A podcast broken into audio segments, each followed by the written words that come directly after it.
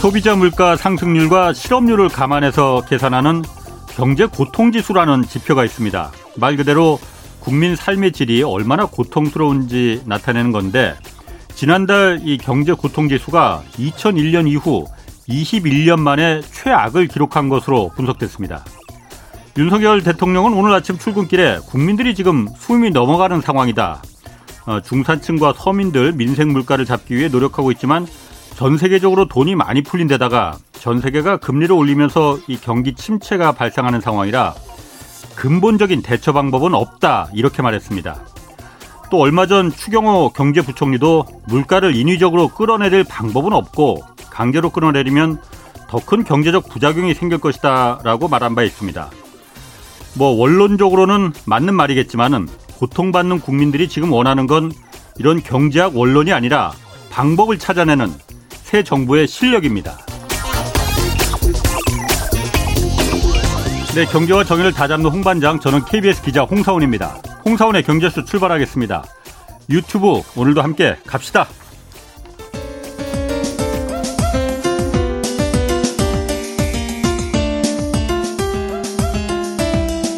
어려운 경제 이슈를 친절하게 풀어드립니다. 돈 되는 경제 정보를 발빠르게 전해드립니다. 예리하면서도 따뜻한 신사, 이종우 이코노미스트의 원포인트 경제 레슨. 네, 원포인트 경제 레슨, 이, 이종우 이코노미스트 나오셨습니다. 안녕하세요. 예, 안녕하십니까. 자, 주식... 오프닝이 아주 아, 뼈를 찌르네요. 고마. 아이 뭐 고맙습니다. 어쨌든. 예. 자, 주식 시장부터 좀 살펴봐야 할 것 같습니다. 뭐 이렇게 웃을 때가 아닌 것 같아요. 예. 아, 지금 뭐 지난주에 코스피가 백오십 포인트 하락하는 최악이었는데 오늘 예. 이천사백 선이 무너졌어요. 예. 오늘 사십구 점 구 포인트 하락했으니까 오십 포인트 하락한 거고요. 예. 이천삼백구십일 포인트로 마감이 됐습니다. 예. 어, 오월 삼십일일 지난달 말에 주가가 이천육백팔십오 포인트였거든요. 예. 그리고 지금이 이천삼백구십일이니까 거의 삼백 포인트 정도 하락을 한 셈이지 않습니까? 예. 최근 십이일, 십이 거래일 중에 보면 예. 그중에 열흘 주가가 하락을 했습니다. 그러니까 굉장히 빠른 속도로서 연속적으로 계속 하락하고 있다라고 예. 볼 수 있고요. 어, 코스피도 칠백육십구 점 칠 기록을 했습니다. 이십팔 점 구 퍼센트 하락해서 삼 점 육 퍼센트 하락을 했는데요. 코스피, 아니, 코스닥 같은 경우에는 코스피보다도 훨씬 더 하락이 빠릅니다. 유월 구일 날 팔백칠십칠 포인트였고요. 예. 오늘이 칠백육십구 포인트니까 칠 일 동안에 걸쳐서 십이 점 삼 퍼센트 하락을 했습니다. 어, 그럼 지금 그 외국인 투자자들이 특히 많이 지금 빠져나가고 있잖아요. 예. 지금 이 년간 국내 증시에서 육십구조 원가량 소멸됐다는데 외국인들이 다시 좀 돌아올 그럴 가능성은 어떻습니까? 현재로서 봤을 때는 뭐 어, 돌아온다고 하더라도 예. 그렇게 큰 폭으로 매수를 하거나 음. 이러지는 좀 어렵다라고 볼 수가 있습니다. 예. 이게 그 외국인들이 말씀하셨던 것처럼 지난 이 년 동안에 걸쳐서 한 육십구조, 칠십조 정도 주식을 내다 팔았는데요. 예. 이걸 도대체 왜 내다 팔았을까라고 하는 걸 한번 예. 생각을 해봐야 되는데 예. 어, 저는 가장 크게 말씀드리고 싶은 게 뭐냐면 우리나라 주식을 외국인들이 과다하게 너무 많이 갖고 있다라고 하는 측면을 말씀을 드리고 싶습니다. 예. 그러니까 우리가 많을 때는 전체 시가총액에서 외국인 지분율이 삼십오 퍼센트 정도까지도 올라갔었거든요. 음. 그게 세계, 세계 이 위 정도가 됩니다. 일 위가 어디냐면 멕시코인데요. 멕시코 같은 경우에는 미국하고 합작을 해서 기업을 만든 다음에 예. 그게 나중에 상장을 했기 때문에 당연히 지분율이 높아지는 형태가 되는 거죠. 예. 근데 우리나라는 그런 게 아니고 순수하게 그냥 시장에서 계속해서 주식을 매수해서 그만큼 높아진 거거든요. 외국인 자본이. 예, 그렇죠. 아. 이게 외국인들이 주로 어느 때 많이 샀냐 하면 예. 외환위기가 지나고 난 다음에 이천이년도서부터 시작해서 이천오년도까지 예. 이른바 우리가 이제 기업의 구조조정을 굉장히 열심히 하고 있다라고 했을 때 예. 그때 주로 많이 매수를 했었습니다. 그리고 예. 그게 이제 주가가 올라가면서 지금 이렇게 된 상태거든요. 그러니까 어, 어떻게 보게 되면 외국인 입장에서 봤을 때는 뭐 과다하게 많은 주식을 갖고 있는데 예. 그 가지고 있는 주식들이 충분히 엄청나게 많은 수익을 냈다. 예. 이렇게 이제 되는 거니까 어. 지금에서 내다 파는데 별다리 문제가 없다라고 보는 거죠. 그다음에 이제 두 번째 한번 보면 우리나라 시장의 성격이 이제 좀 바뀌었다라고 봐야 되는 거죠. 지금 우리나라 시장을 보면 예. 이게 선진국 시장인지 이머징 마켓 시장인지 어느 쪽에 분리를 해서 그 해야 되는지 하는 거가 굉장히 모호한 상태잖아요. 네. 그건 뭐냐면 어 좋으면 양쪽을 다 할 수도 있지만 나쁘면 양쪽 모두 다 해서 배척이 당하는 거죠. 네. 이머징 마켓이라고 하는 거는 가장 큰 특징이 뭐냐면 성장이 굉장히 빠르기 때문에 그, 이, 그 성장을 주도하는 그런 그 시장 이렇게 예. 볼 수 있는데 음. 우리 같은 경우에는 경제가 성숙돼 있기 때문에 그런 단계도 아닌 것 같고 예. 이러니까 양쪽 다를 해서 굉장히 모호한 상태가 되다 보니까 음. 외국인들 입장에서 봤을 때는 가뜩이나 많이 갖고 있는 주식인데 뭐 그렇다면 더 뭐 많이 사고 이렇게 할 이유도 예. 별로 없다라고 보는 거죠. 그런 어. 측면에서 계속 지금 매도를 하고 있기 때문에 어, 뭐 지금 보면 충분히 매도를 어느 정도는 한 상태니까 네. 추가적인 매도는 그렇게 크지는 않을 걸로 보이는데 그렇다라고 해서 여기서 뭐 많이 매수를 하거나 이럴 가능성도 별로 없다. 이렇게 음. 봐야 됩니다. 워낙에 음. 외국인들 주식 보유 비중이 일, 좀 이례적으로 높았다 이거군요. 그러니까. 예, 그렇죠. 삼성전자도 지금 보니까 외국인 보유비율이 오십 퍼센트를 지금 아래로 내려갔다고 해요. 예, 육 년 예. 만이라면서 이게. 예, 그렇죠. 그러면은 흔히들 지금 생각하는 거는 외국인들이 이렇게 빠져나간 거는 물론 이 년 전부터 빠져나갔으니까는 뭐 그게 장기적으로 빠져나간 거지만 최근에 이렇게 특히 좀 빠져나간 게 좀 큰 거는 어, 미국이 금리 막 올리니까 예. 달러가 워낙 강세니까 예. 그래서 미국 쪽으로 돈들이 다 몰려가니까 예. 또 환차익도 좀 그 바라볼 수 있고 음. 그래서 빠져나간 거 아니야. 그 이유도 좀 있기는 있지 않겠습니까? 만약에 그랬다라고 하면 이천이십 년도에 이십오 조 정도가 빠졌는데요. 음. 그거는 빠질 만한 이유가 별로 없는 거죠. 예. 그러니까 그 순간순간적으로 어떤 예. 변수에 의해서 영향을 받는 이 부분을 생각할 게 아니라 예. 큰 구조적인 틀이 어떤 형태로서 짜여져 있고 예. 그 구조적인 틀 하에서 어떻게 행동을 하느냐 하는 것들을 봐야 되는 거거든요. 예.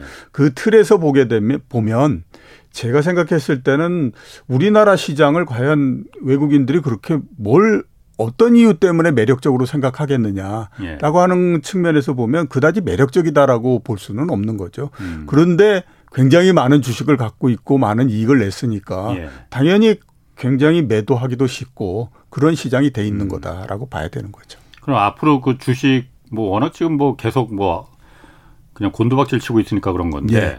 앞 앞으로 주식 시장 전망은 희망적이진 않겠네요. 그 지금 얘기 들어보면. 예, 일단 어. 이제 그 최근에 주가가 굉장히 많이 하락하지 않았습니까? 예. 그래서 그 하락한 것부터를 한번 봐야 될 것 같은데 예.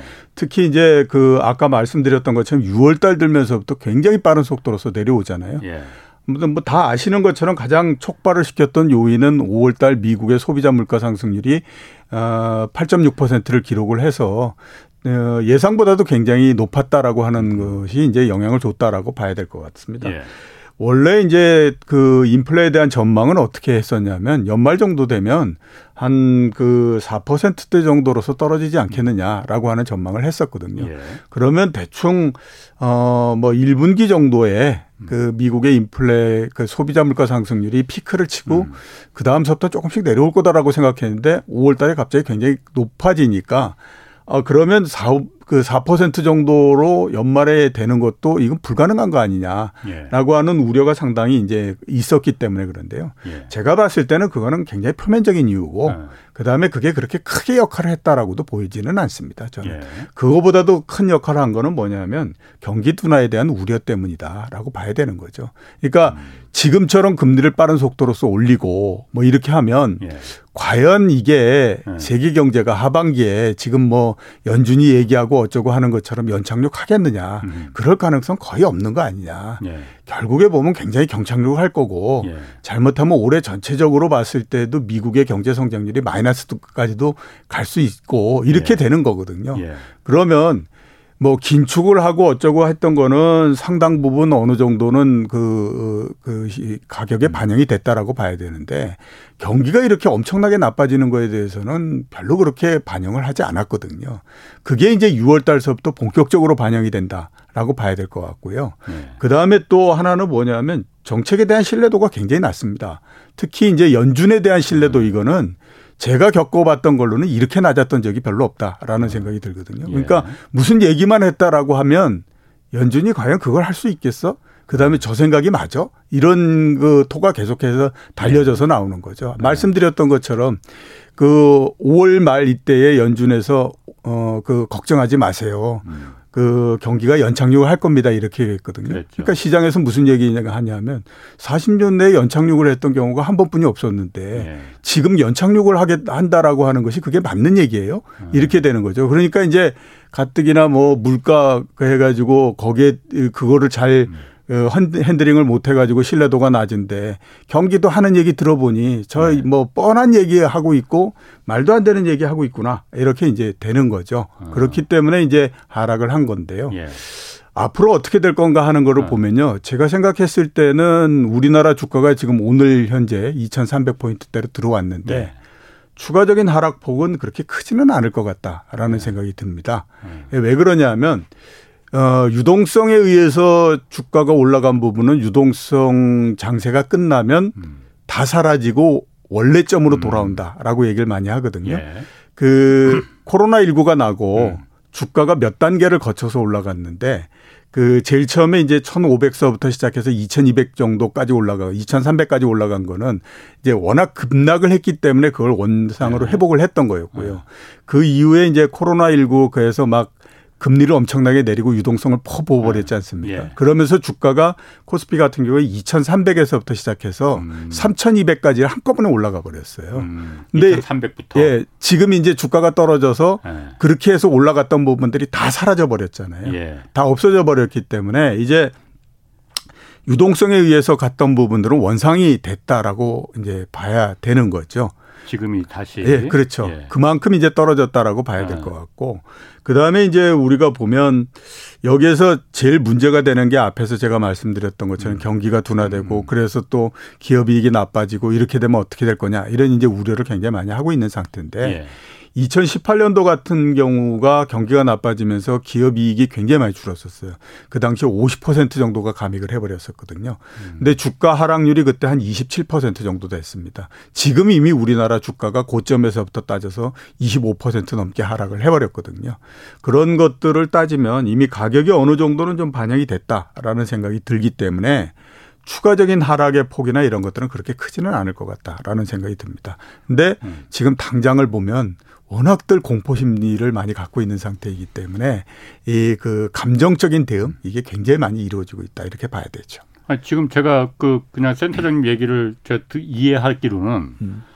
어, 지금까지 삼천이백에서 지금 이천삼백까지 이렇게 쭉 내려온 거는 코로나 시작되면서 그 유동성이 막 그 공급되면서 유동성 장세로 예. 삼천이백까지 삼천 넘어서 올라갔던 게 다시 원상 회복된 거고 예.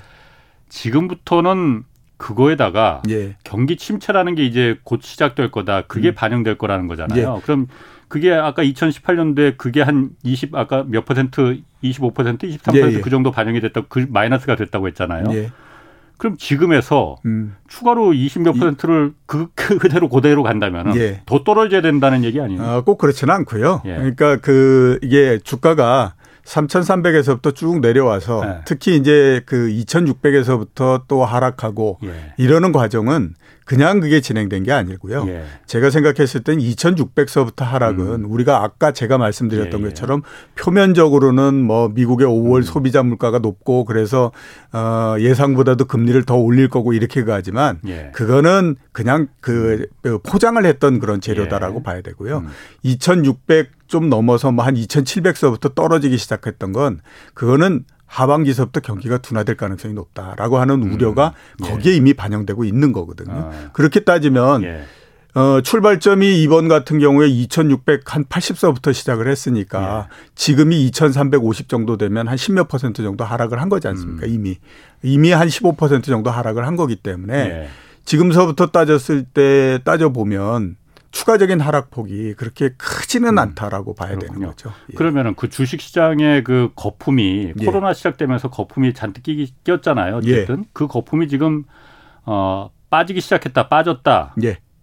라고 봐야 되는 겁니까? 어느 정도는 좀 빠졌다라고 정도 봐야 빠졌다. 되죠. 예, 주식시장은 아, 뭐 이미 그렇군요. 주가가 좀 하락을 했으니까. 그럼 또 정도는. 거품 대표적으로 낀 게 코인 가상화폐잖아요. 예. 가상화폐는 사실 더, 더 거품이 커.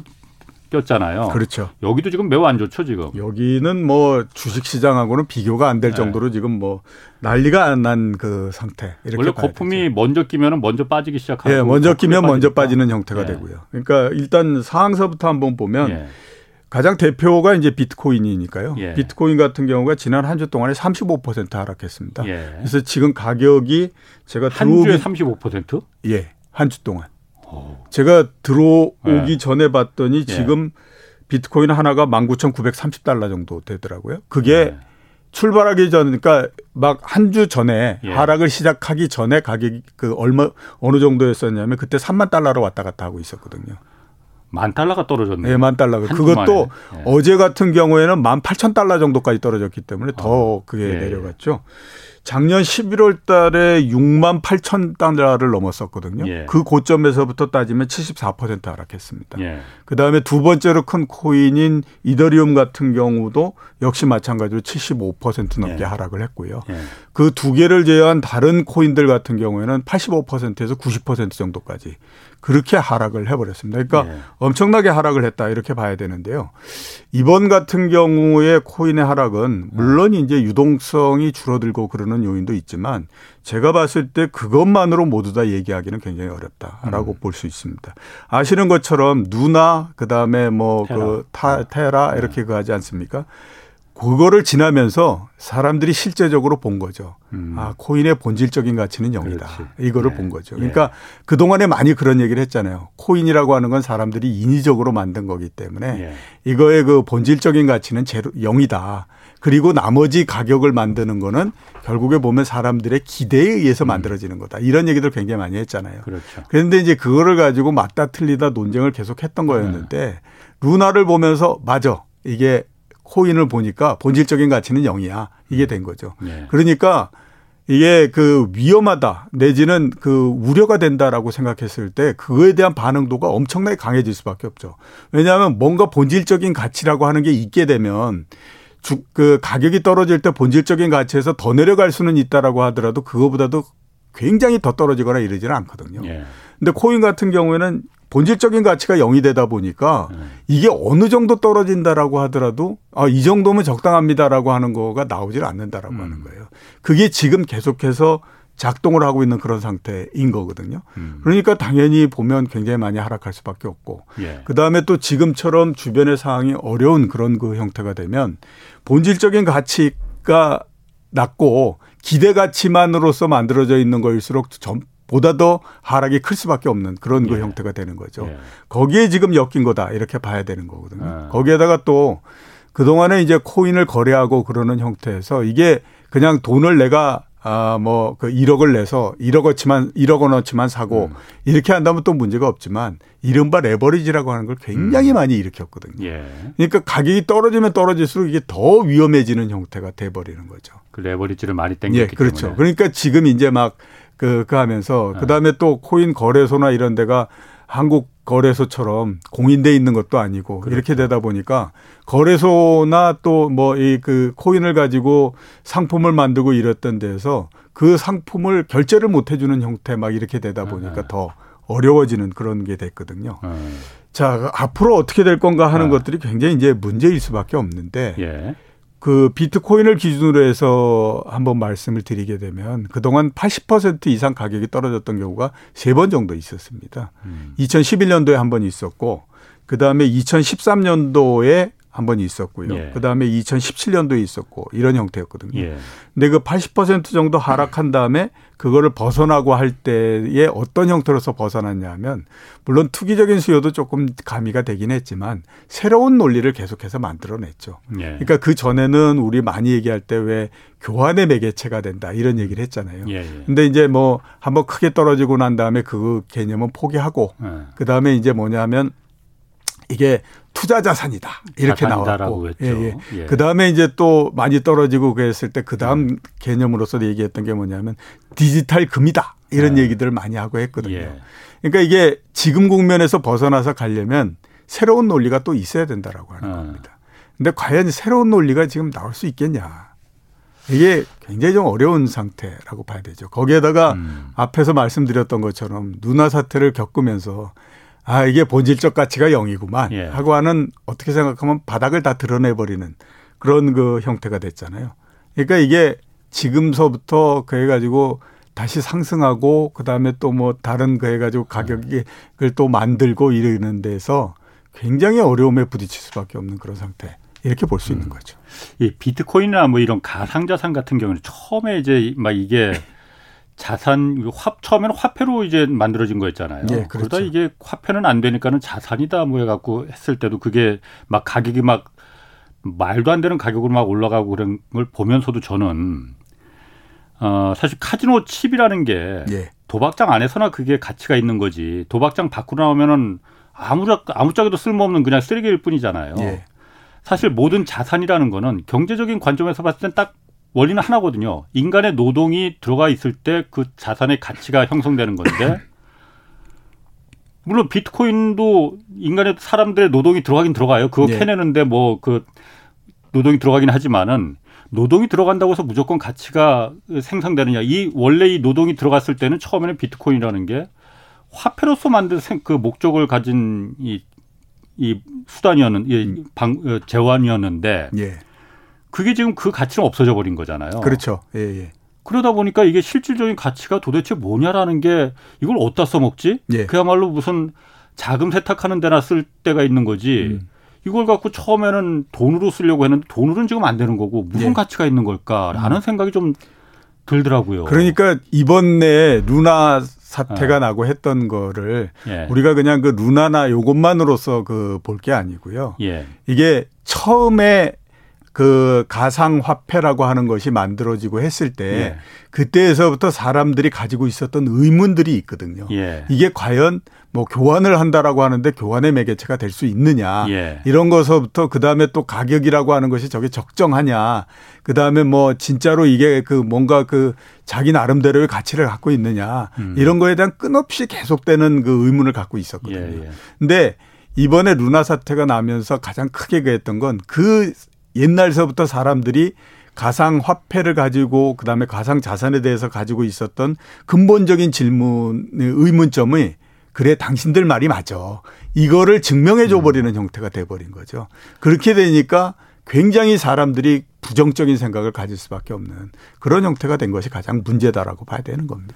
요즘 그 방송 댓글에서 김태환 님이 루나 사태랑 비트코인이랑 연계해서 부정적으로 말씀하시는데 루나하고 비트코인하고는 가치가 엄청 차이 난다 이런 얘기도 하셨지만은 물론 가상화폐라는 게 근본 기술인 블록체인 이거는 굉장히 훌륭한 기술입니다. 앞으로 네. 써먹을 때도 무궁무진하고 그렇지만은 블록체인이 가상화폐다 이거는 네. 절대 아니거든요. 그렇죠. 제일 처음에 가상화폐가 나왔을 때 블록체인이라고 하는 기술을 서로 간에 혼합을 시켜가지고 네. 이게 이런 거 이렇게 얘기를 했는데요.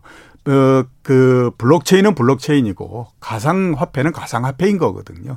근데 분명한 건 가상화폐라고 하는 것은 어, 제일 처음에 얘기했던 거의 목적을 달성하지도 못했고 그랬기 때문에 지금 상당한 위기에 들어가 있다 이렇게 볼 수 있는 겁니다. 알겠습니다. 그러면 주식하고 코인은 지금 이제 거품이 터지기 시작했고 예. 부동산은 어떻습니까? 부동산도 제일... 지금 어, 하실 말씀이 많으신 것 같은데. 예. 제일 위험하다라고 봐야 예. 되죠. 그러니까 아 이게 왜 그러냐면 이미 뭐 앞에서 말씀드렸던 것처럼 코인 같은 경우에는 뭐 거의 뭐 팔십 퍼센트 이렇게 막 하락했으니까 예. 뭐 그 이 어느 정도는 했다라고 봐야 되고 음. 그다음에 주식도 거의 이십칠 퍼센트 팔 퍼센트 하니까 삼십 퍼센트 정도 하락을 했지 않습니까? 예. 그러니까 가격이 선 조정을 했기 때문에 추가적으로 생길 수 있는 충격이나 이런 것들은 상대적으로 좀 덜하다라고 봐야 되죠. 그런데 예. 부동산은 우리나라도 그렇고 미국도 그렇고 그 고점 부근에서 지금 머물고 있는 상태잖아요. 그러니까 이게 만약에 시작을 한다라고 하게 되면 주식 비춰서 생각하면 삼십 퍼센트 정도 내려간다라고 봐야 되는 거거든요. 예. 그러면 앞으로 봤을 때도 그 충격이라고 하는 것은 굉장히 커질 수밖에 없는 그런 그 상태다라고 봐야 되거든요. 예. 그런데다가 이게 문제는 뭐냐면 주식이나 뭐 주식이 뭐 전체적으로 자산의 규모가 크고 어쩌고 한다고 하더라도 부동산에 비해서는 그 규모가 그렇게 크지는 않은 그렇죠. 거다라고 봐야 됩니다. 우리나라 예. 같은 경우에도 부동산 같은 경우가 전체적으로 시가총액을 따지면 뭐 어 누구는 팔천조다 또 누구는 뭐 일 뭐 몇 경이 넘는다 이렇게 얘기를 하는데 주식이라고 하는 건 이천조 정도밖에 안 되잖아요. 그렇기 때문에 이천 년도에 아이티 버블이 터졌을 때 보더라도 그때 나스닥 주가가 팔십 퍼센트 넘게 하락을 했거든요. 예.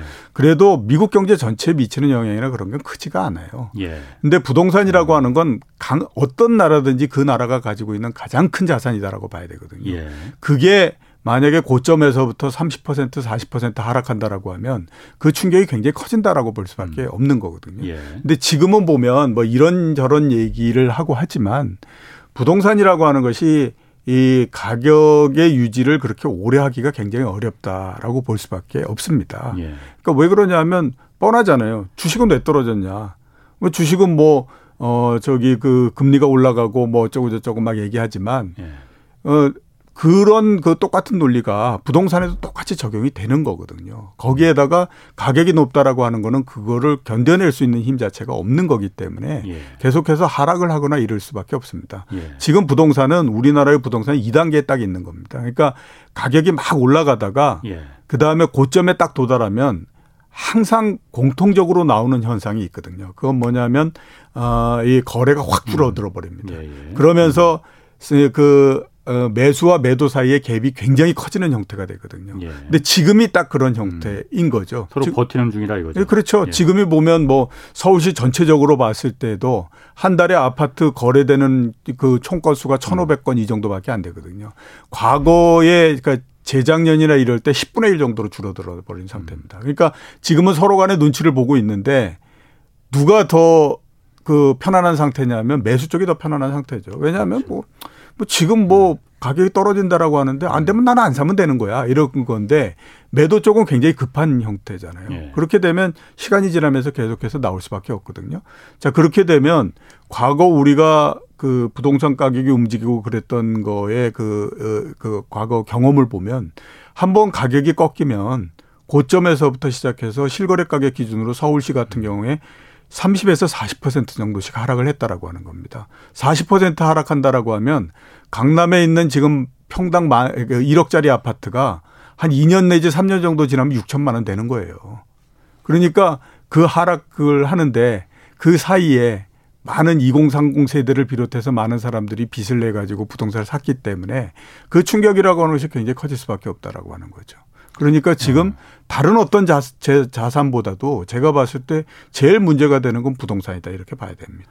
물론 이천십오 년, 십육 년 이때 막 그 한참 부동산 경기가 안 좋을 때 말씀하신 대로 사십 퍼센트 정도까지 가격이 내려간 적이 있어요. 그런데 예. 또 그렇겠느냐.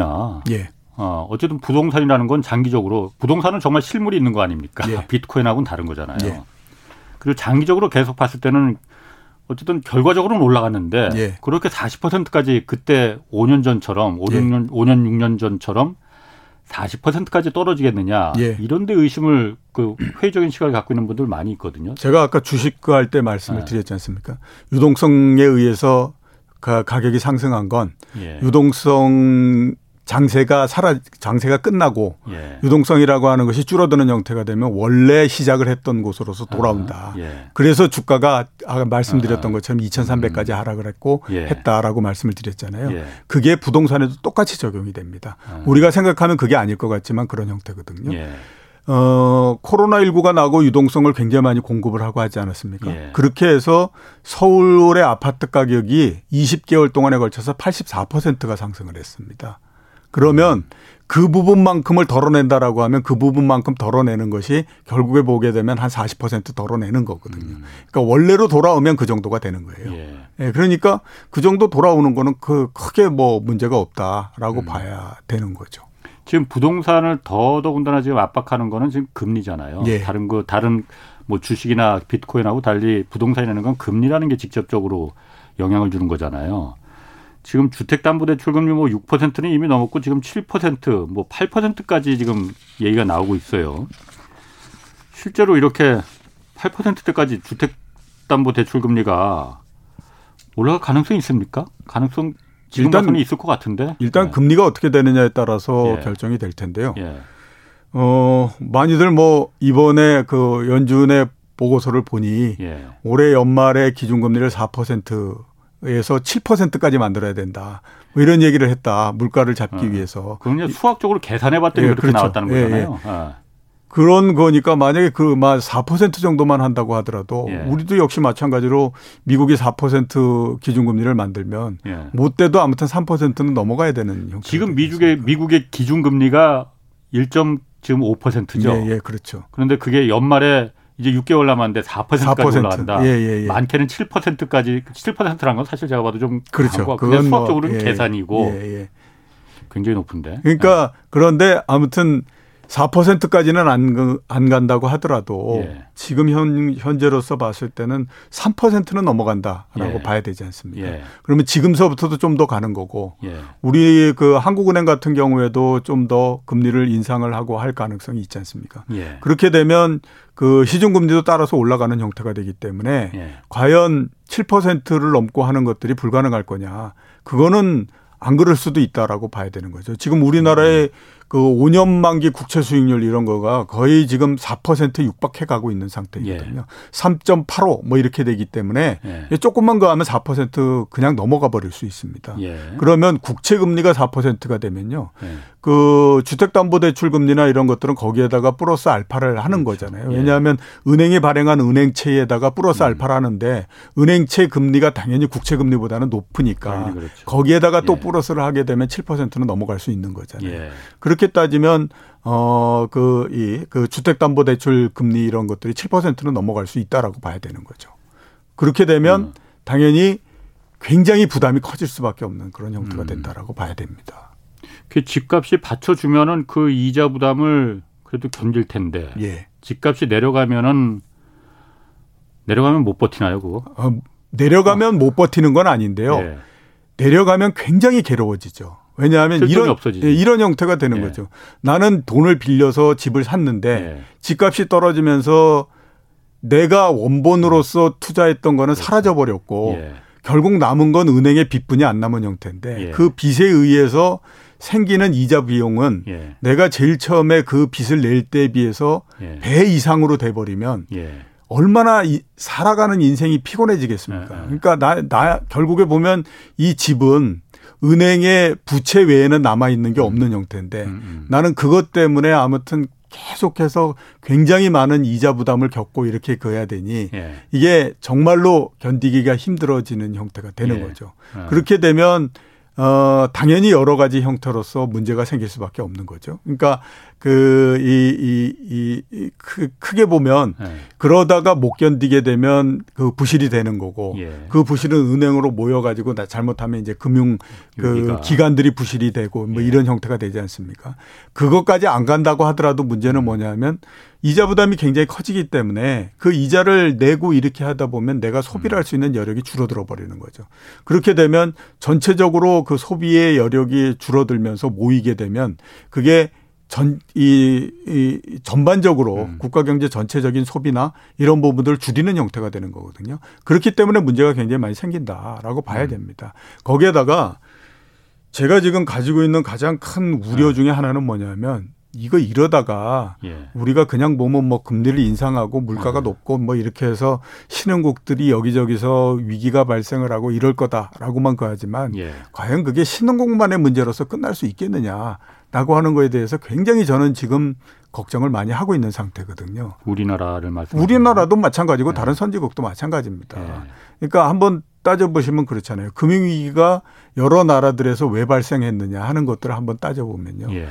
금리 굉장히 낮추고 뭐 해가지고 해서 거기에서 돈 굉장히 많이 빌려가지고 음. 그다음에 또 저 그 어 이게 뭐 부동산 많이 사고 이렇게 해서 자산의 가격이 굉장히 많이 상승을 했는데 뭔가를 막기 위해서 아주 굉장히 빠른 속도로서 금리를 올리고 했을 때 그 부담을 못 견뎌가지고 휘청해서 그 주저앉아 버리면 금융위기가 나는 거거든요. 예.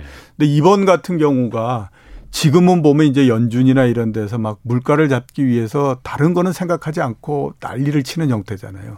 그런데 예. 다른 쪽에서 한번 보면 과연 이렇게 빠르게 금리를 인상하고 하는 거에 따른 부담을 이겨낼 수 있겠느냐. 정말로 아무 일 없이 그냥 넘어갈 수 있겠느냐 음. 하는 거에 대해서는 저는 확신을 못하겠다라고 하는 겁니다. 음. 올해 초에 미국의 기준금리가 영 점 이오 퍼센트였거든요. 예. 만약에 올해 말에 삼 퍼센트가 된다라고 하면 열두 배가 올라가는 겁니다. 그죠? 열두 배 되는 거잖아요. 영 점 이오가 아. 삼이 됐으니까 당연히 열두 배 올라가는 그렇죠. 거잖아요. 예, 예. 그러니까 우리가 예. 금리의 절대 수준이 얼마나 되느냐 하는 것도 문제지만 예.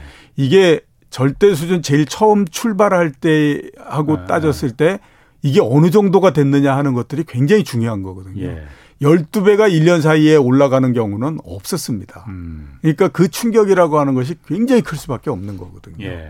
그러니까 우리는 항상 따질 때 절대적인 수준만 따져서 아 이게 뭐 옛날에 언제에 비해서 높고 낮고 뭐 이러는 거 가지고 계속 얘기를 하는데 그거 말고 다른 그 상승률이나 이런 걸 따져보면 이거 어마어마한 지금 그 상황인 음. 거거든요.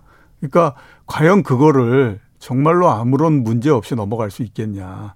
그럴 수 있을 정도로 정책이라는 것이 현명하고 그다음에 연준을 비롯한 중앙은행들이 진짜로 그렇게 뛰어난 그 정책 능력을 갖고 있느냐. 거기에 대해서는 저는 상당히 의문이기 때문에 좀 문제 있다 이렇게 보는 거죠. 그렇죠. 미국이 어쨌든 지금 금리를 이렇게 기준금리를 아까 말씀하신 대로 열두 배씩 막 이렇게 올리는 거는 물가가 워낙 높기 때문에 예. 인플레를 극복하기 위해서 때를 잡기 위해서 그런 거잖아요. 예, 그렇죠. 근데 제가 약간 좀 의문스러운 게 인플레를 잡을 방법이 물론 금리가 가장 효과적이라고 하지만 그 방법 외에도 음. 물가 상승을 좀 억누를 수 있는 게 하다못해 음. 한 가지만 예를 든다면은 지금 미국이 트럼프 대통령 때 중국의 그 보복 관세 지금 고율 관세 지금 매기고 있잖아요. 예. 어? 중국이 불공정한 무역을 한다고.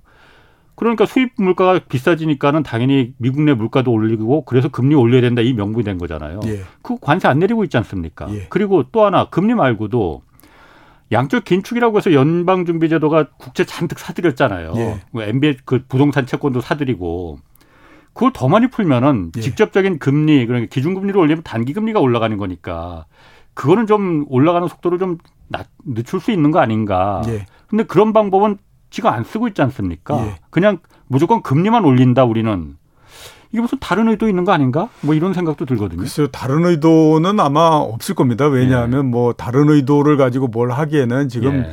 미국의 연준이 너무 위험한 게임을 벌이고 있는 상태이기 때문에 예. 이거를 뭐 다른 의도를 가지고 음. 그 위험한 게임을 지금 그 이, 이, 이 겪어 나간다. 예. 그러기에는 너무 리스크를 그렇군요. 많이 지는 거기 때문에 그렇고요. 예. 그 미, 미중 거는 여기에서 관세를 낮춘다라고 하면 그 전에 했던 것이 잘못됐다라고 하는 걸 이미 인정을 해야 되는 그, 그 단계지 예. 않습니까? 예. 그러니까 미국 으로 봤을 때는 음. 자존심상 그건 하기가 굉장히 좀 어렵다라고 음. 봐야 되는 거죠. 그렇구나. 그러니까 그렇고요. 그다음에 또 지금처럼 금리를 굉장히 올리는 건 사람은 어차피 뭐라 뭐라 그러더라도 경험의 예. 동물입니다. 예. 그러니까 그 많이 말씀을 하셨지만 천구백팔십 년도 같은 때에 금리를 굉장히 큰 폭으로 올려가지고 그 당시에 이제 한 오 년 동안에 걸쳐서 진행되던 인플레를 잠시 그 이 종식을 시켰던 그 경험을 갖고 있거든요. 예. 그렇게 되니까 이제 음. 그, 그 경험 때문에 아하. 아, 이게 금리를 인상을 해가지고 빠른 속도로서 아무튼 잡는 것이 가장 최고의 방법이다. 예. 이거를 지금 생각을 하면서 계속 가고 있는 거죠. 음. 그거에 따른 이 부분들 있다. 이렇게 봐야 됩니다. 거기에다가 이게 문제는 뭐냐면 그 지금 정책을 피고 있는 사람들 중에서 예. 이 금리를 인상하고 이렇게 해서 전체적으로 그 상황을 그 컨트롤해보고 했던 경험이 있는 사람이 음. 별로 없어요. 음. 왜냐하면 이천팔 년도 이전까지가 그 이후서부터는 계속 저금리였고요. 예. 그 이전에 이제 이천사 년도서 이천오 년도서부터 음. 이천칠 년도까지 금리를 인상했던 경험이 있거든요. 근데 그 결과는 금융위기였잖아요. 예, 그러니까 그건 제대로 된 그 음. 경험이 아니거든요. 음. 그러면 그 이전의 경험은 언제냐 하면 결국에 보면 이제 천구백구십구 년도 이때라고요. 그러면 벌써 이십 년이 지났습니다. 그러니까 누구도 금리를 인상을 해가지고 그거를 가지고 또 음. 어떻게 상황을 컨트롤해 나가고 이런 것에 대한 경험이 전혀 없다 보니까 그 전에 가장 크게 크고 인상적이었던 그 경험. 이걸 가지고 그냥 가는 거거든요. 음. 그게 천구백팔십 년대의 경험을 갖고 가는 거죠. 그러다 보니까 아, 물가가 너무 높아? 그러면 일단 금리를 올려가지고 이걸 빨리 시간에 종식을 시키고 그다음에 그 물가가 낮아지면 빨리 금리를 내려야 돼. 음. 이것만으로서 지금 가고 있는 그렇군요. 이런 거 아니에요. 알겠습니다. 뭐 제가 사실 뭐 반평생을 기자로 살다 보니까 뭐 자꾸 의심하는 버릇 예. 일단 의심하고 보고 보고 돼갖고 자 지금 부동산 얘기하다 지금 여기까지 왔는데 정부가 지난주에 이제 그 경제정책 방향 발표인데 부동산 관련 내용도 많이 있었어요. 그런데 네. 주로 이제 부동산 관련 세금 인하 정책이 많았었는데 부동산 가격 안정에 이게 그 어떻습니까? 그 부, 부동산의 가격에는 어떤 영향을 주는 거예요? 지금 세금 지금 종부세 지금 좀 그 인하 완화해 준다는 부분 예. 있었어요. 그리고 그렇죠. 뭐, 음. 종부세 어느 정도 완화해주고 예. 그다음에 또 생애 첫 번째 주택 구매에 대해서 엘티브이를 이제 기존에 지금 육십 퍼센트에서 팔십 퍼센트까지 완화해주겠다. 음, 주택담보대출 비율. 예, 그렇죠. 예. 뭐 이런 예. 부분들이 있고 예. 그다음에 또 이제 아마 그 어, 분양가 상한제 예. 이것도 이제 좀 얘기가 나올 거고. 내일 아마 발표를 한다고 예, 그러더라고요. 이제 뭐 그런 예. 건데 제가 봤을 때는 별다른 의미는 없다라는 예. 생각이 듭니다. 예. 그냥 어, 선 이번 대선 같은 경우에는 예. 워낙 뭐 부동산 대선 뭐 이런 얘기 많이 하지 않았습니까? 예. 그러니까 당연히 부동산과 관련해서 여러 뭐 그 민원들도 있었을 거고 뭐 이렇게 해줬으면 좋겠다 저렇게 해줬으면 음. 좋겠다라고 하는 부분들이 있었을 텐데 예. 그거를 모아 가지고 이제 뭐 한 번 정도 해소해 준 거 예. 이거 이외에는 그다지 크게 역할을 하기는 어렵다라고 예. 저는 봅니다. 예. 왜 그러냐면요, 그 문재인 정부 때에 뭐 그 부동산 그에서 많은 규제를 하지 않았습니까? 그런데 예. 그 규제가 모두 다 실패했다라고 얘기하잖아요. 네. 그건 왜 그러냐면 그 당시에는 가격이 올라가는 때이기 때문에 그 올라가는 때에 그 가격을 거슬러서 그거를 못 올라가게 만들고 하는 거는. 음. 일시적으로 효과는 있다라고 하더라도 가격의 방향을 바꾸거나 이렇게 못하거든요. 근데 지금은 어떤 단계로 들어갔냐? 앞에서 제가 잠깐 말씀을 드렸지만 부동산 가격은 이제 하락을 하는 쪽으로서 예. 그 서 있는 상태거든요. 예. 그러면 하락하고 이렇게 쭉 내려갈 때는 이게 뭐 세금을 깎아준다라고 해가지고 그 그렇게 크게 역할하거나 이러지 않습니다. 예. 그렇기 때문에. 그 뭐 가격의 하락이나 이런 것들을 막는 거는 그건 어렵다라고 봐야 되고요. 그렇기 때문에 이런 그 뭐 세금을 인하해 주고 하는 것들이 갖고 있는 효과 이거는 그렇게 크지가 않습니다. 음. 그렇기 때문에 제 생각으로는 그렇습니다. 만약에 무슨 뭐 그 저 이 그 이 종부세 이런 것들을 인하해 주거나 예. 또 뭐 좀 시간이 지나서 양도세를 더 인하해 주거나 뭐 이렇게 가면 인하해 주는 거 그런 정책이 나올 때마다 예. 주택을 매도하는 것이 가장 좋습니다. 또 뭐 이가구 있고 뭐 이렇게 가면 매도하는 것이 좋거든요. 음. 왜 그러냐면 양 그 이 저 종부세 깎아서 한 천만 원 줄여주는데 가격은 한 이억 정도 내려가 버리거든요. 예. 그러면 천만 원 아끼자고 이억 떨어지고 막 이렇게 가기 때문에 예. 이게 음. 그 이 그 그런 부분들을 생각해야 되고요. 이 가격이라고 하는 것이 어떤 방향으로 움직이느냐에 따라서. 정책의 그 효과가 굉장히 달라지기 때문에요. 예. 앞에서 그 이 이 가격이 막 올라가고 있고 그럴 때에 만약에 이 종부세를 깎아준다라고 하면 그게 그 가격을 굉장히 올리는 효과를 발휘하겠지만 음. 지 앞으로처럼 가격이 떨어질 때고 뭐 이렇게 하는 국면으로서 들어가게 되면 예. 그런 때에는 그 이렇게 그 이 종부세를 깎아주고 이러는 음. 것들이 전혀 가격에는 영향을 주지 못하는 그런 형태가 됩니다. 집값 떨어지면 종부세 당연히 내려가는 거 아니에요? 예, 그렇죠. 그냥 있다고 하더라도 내려가는 형태가 되는. 그리고 내일 분양가 상한제 개선안도 이제 발표를 한다고 하는데 예. 아마 분양가 상한제를 좀 그 기준을 올리는 거 아니겠느냐 그 얘기가 나오고 있거든요. 예. 분양가 상한제를 좀 그 기준을 올리는 건 왜 지금 그거는 왜 그런 건가요? 뭐 그 동안에 보면 아, 예. 그, 그 지난 몇 년 동안 분양가 상한제를 계속해서 묶어놨지 않습니까? 예. 그렇게 되니까. 어, 그때는 언제 어떤 얘기가 있었냐면요. 분양가 상한제를 계속 묶어놓기 때문에 공급이 안 된다라는 얘기를 한 거죠. 음, 음. 그러니까 분양가 상한제를 아예 없애든지 예. 그걸 굉장히 높여버리면 예. 그러니까 시장의 원리에 따라서 음. 봤을 때 그냥 비싸게 만들어가지고 비싸게 만들 수 있는 음. 여지가 생기면 그만큼 많은 주택을 만들려고 할 거고 예. 그렇게 되다 보면 당연히 공급이 늘어날 거고 예. 그렇게 되면 가격이 잡힐 거 아니냐. 예. 그러니 분양가 상한제라는 걸 없애든지 아니면 예. 높이든지 이렇게 해야 된다라고 예. 하는 걸로 나가는 거죠. 원자재 값도 지금 올라가고. 예, 그렇죠. 그런데 그러니까. 이제 어, 문제는 뭐냐면 앞에서 제가 말씀드렸던 것처럼 가격의 방향이 바뀌게 되면요. 예. 분양가 상한제를 없애거나 분양가 상한제를 높여서 분양가를 높이는 형태가 되면 이게 또 골치 아픈 형태가 됩니다. 예. 왜냐하면 자 분양가 상한제를 훨씬 더 높여가지고 분양가를 더 높였다. 근데 가격은 떨어진다. 그러면 누가 그걸 살려고 하겠습니까? 그렇지. 당연히 예. 아무도 안 살려고 하면 그만큼 예. 미분양이 나버리는 형태가 되는 아, 거거든요. 예. 그러면 이게 또 감당이 안 되는 형태가 됩니다. 아. 이천십오 년도 이럴 때 예. 지금 대한민국에서 가장 좋은 아파트 중에 하나다라고 하는 반포의 레미안이라든가 미분양이었어요. 예, 그다음에 아, 저 예. 엘지자이나 이런 예. 데가 그때가 미분양이었다라고 얘기하면 누가 그걸 믿겠습니까? 예. 그죠? 예. 그게 왜 그러냐면 분양가 상한제에 맞춰서 그때 그거를 공급을 했는데 예.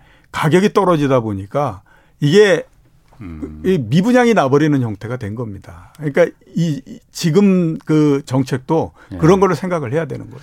저는 이제 분양가 상한제라는 게 지금 어쨌든 이게 둔촌 주거공기 이 사태가 나면서 분양가 상한제 없애야 된다 이 얘기가 나온 거잖아요. 예, 그렇죠. 그 부분도 아마 반영이 됐을 것 같은데 시멘트값 올라가고 그러다 보니까는 조합원도 조합원 그 재건축 조합원들도 지금 뭐 손해를 본다고 하고 시공사 건설사들도 손해를 본다 그러니.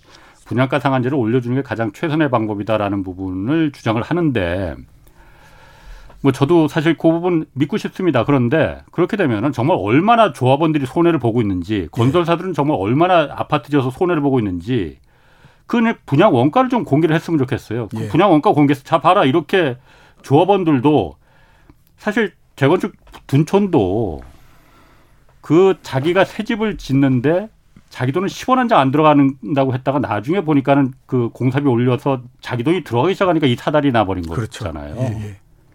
얼마나 손해를 보는지 음. 정말 분양 원가를 한번 좀 물론 민간인 사업이기 때문에 그걸 공개한다는 게 법적으로 맞지 않겠지만은 예. 이렇게 분양가 상한제라는 걸 흔들 정도로 손해를 많이 본다면은 예. 도대체 원가가 얼마나 되길래 손해를 얼마나 많이 보고 있는 건지 음. 그러면 정말 국민적인 이해가 좀 될 수 있지 않을까 그 생각은 좀 들긴 들어요. 그때마다 하는 논리가 있지 않습니까? 그러면 반도체 회사들은 반도체 만들 때 반도체 만드는 원가 다 공개합니까? 이런 얘기를 하니까 참 그거를 얹기가 어렵죠. 알겠습니다. 아, 어쨌든 지금 보면은 이게 주식이나 코인 그리고 이제 앞으로 이제 부동산 거품이 다 터지는 시기에 들어섰다고 봐야 할 것 같아요. 예. 지금이 지금이 딱 그 시점이지 않습니까? 입고 예. 그 개인 투자자들 입장에서 좀 지금 같은 시기에 예. 좀 어떤 부분을 생각해 봐야 되고 어떻게 좀 투자를 그냥 뭐 하지 말고 그냥 돈으로 갖고 있어야 되는 건지 예. 그 조언을 좀 주신다면 어떻게 해요? 일단은 아까 제가 뭐 몇 개 쭉 말씀을 드렸었는데 지금은 예. 전체 자산에서 봤을 때 부동산을 제외하고는 내려올 만큼은 내려온 것 같다라는 예. 생각이 듭니다. 물론 뭐 어, 우리나라가 금융위기에 준하는 사태가 발생을 하든지 예. 아니면 올해 경제성장률이 한 마이너스 오 퍼센트가 나오든지 이러면 또 문제가 다르지만 예. 그렇지 않다 않고 일반적이다라고 하게 되면 어느 정도 내려올 만큼은 내려왔다라는 생각이 들거든요. 예. 그렇기 때문에 좀 지금서부터 생각하셔야 될 건 뭐냐면 우선 첫 번째는 감정적인 대응을 좀 하지 말았으면 좋겠다라는 예. 생각이 듭니다. 이게 어려워지면요. 맨 마지막에는 이성이라고 하는 건 사라집니다. 음. 그다음에 감성, 감정만 남습니다. 그렇죠. 왜냐하면 지금도 예. 주식을 막 내다 팔고 그러는 분들이 어떤 생각을 갖냐면 주식을 갖고 있는 것 자체가 너무 괴롭다라는 생각이 드는 거죠. 왜 예. 하루하루마다 아무튼 장이 열릴 때마다 내가 내 자산이 계속 줄어드는 걸 내가 본다는 게 얼마나 괴롭겠습니까? 예. 그렇기 때문에 지금에서는 어떤 생각을 하냐면 일단 아무튼 내 계좌에서 주식이라는 것이 좀 없어졌으면 좋겠다라고 하는 생각뿐이 없습니다. 음. 그러면 당연히 굉장히 감정적인 대응이 이루어질 수밖에 없거든요. 그런데 예. 그거는 나중에 보면 굉장히 안 좋은 그 결과를 갖고 오니까 예. 그런 것들 좀 하지 마셔야 되고요. 예. 또 지금 너무 늦었다고 생각했을 땐 아무런 대응을 안 하는 게 가장 좋은 거거든요. 예. 지금 제가 봤을 때 굉장히 늦었다라는 네. 생각이 듭니다. 네. 그렇기 때문에 지금은 그냥 관망을 할 때지 예. 뭔가 액션을 할 때는 아니다라고 음. 저는 생각이 듭니다. 음. 그 주식 같은 경우에 이런 분들 제가 경제 진행하다 보니까는 이런 저한테도 그런 거 많이 물어보거든요. 야 지금이 이렇게 폭락했는데 예. 지금 사야 되는 거 아니야? 예. 당신이 생각에는 어때? 이 얘기하거든요. 예. 맞기는 맞는데요. 어. 문제는 뭐냐면 월가에서 그런 얘기 많이 하지 않습니까? 예. 떨어지는 칼날은 잡는 것이 아니다. 아, 떨어지는 칼날은 예. 잡는 게 아니다. 그러니까 지금이 떨어지는 칼날이거든요. 예. 그러니까 언제 사냐. 칼날이 떨어져서 그다음에 그 바닥에 박혀서 예. 아, 이 정도면 이제 더 이상 내려가질 않는구나 예. 라는 것이 확인되면 예. 그때 이제 하셔야 되는데 예. 지금은 아직은 그 단계가 아니고 바닥에 박히는 예, 예. 상태 아니다. 박힌 단계가 아니고 칼날이 아. 지금 떨어지고 있는 단계잖아요. 음. 그렇기 때문에 아직 당장에 하기는 굉장히 어렵다라고 봐야 되는 거죠. 아, 알겠습니다. 아직은 칼날이 지금 떨어지는 중이다라는 부분. 아, 마지막 말이 제 가슴에 확 와닿네요. 예. 자, 여기까지 하겠습니다. 이종우 센터장이었습니다. 고맙습니다. 예. 내일 홍사원의 경제쇼는 삼십 분 빨리 시작됩니다. 세 시 삼십 분부터 누리호 이 차 발사 이 특집 생방송으로 진행될 예정입니다. 지금까지 경제와 정의를 다잡는 홍반장, 홍사원의 경제쇼였습니다.